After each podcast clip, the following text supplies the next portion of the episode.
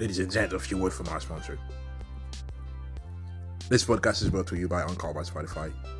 This is the easiest way to make a podcast eh, with everything that you need all in one place. Anchor has tools that allow you to record and edit your podcast right from your phone or your computer. When hosting on Anchor, you can distribute your podcast or listen to platforms like Spotify, Apple, and Google Podcast.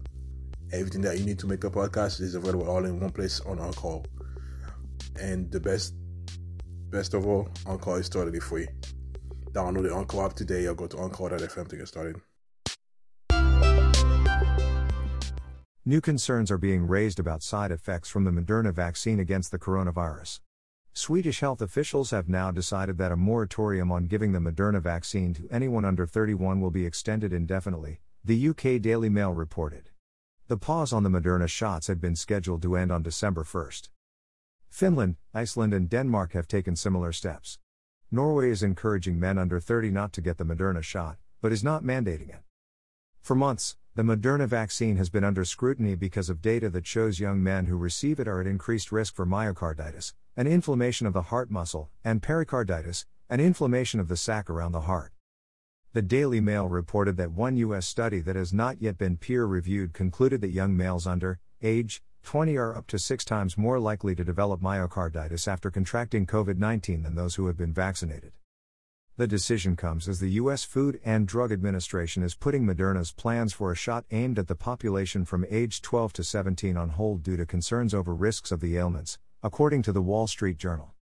Although a federal Centers for Disease Control and Prevention panel on Thursday approved boosters for the Moderna and Johnson & Johnson vaccines, there were some cautions raised, according to CNBC. Dr. Tom Shimabukuro said there is an increased risk of myocarditis and pericarditis with either the Moderna or Pfizer vaccine, in particular after the second dose of the vaccines.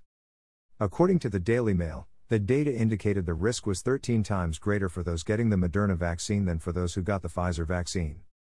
Sweden's public health agency said the unpublished data linking the Moderna vaccine with the two conditions means there is an increased risk of side effects such as inflammation of the heart muscle or the pericardium.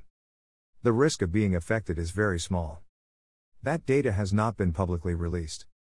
The FDA had addressed concern about the Pfizer vaccine in its statement giving it full authorization, saying that the data demonstrate increased risks, particularly within the seven days following the second dose. The observed risk is higher among males under 40 years of age compared to females and older males. The observed risk is highest in males 12 through 17 years of age, the FDA said. The agency noted that some individuals required intensive care support and that long term information about the risks is not yet available. The Western Journal has published this article in the interest of shedding light on stories about the COVID 19 vaccine that are largely unreported by the establishment media. In that same spirit, according to the most recent statistics from the CDC's Vaccine Adverse Event Reporting System, 7,439 deaths have been reported among those who received a vaccine, or 20 out of every 1 million. By contrast, 652,480 deaths from COVID 19 have been reported by the CDC, or 16,101 out of every 1 million. In addition, it must be noted that VAERS reports can be filed by anyone and are unverified by the CDC.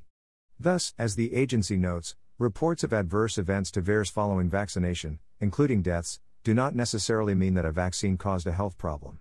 The decision of whether to receive a COVID vaccine is a personal one, but it is important to consider context when making that decision. Ed. Note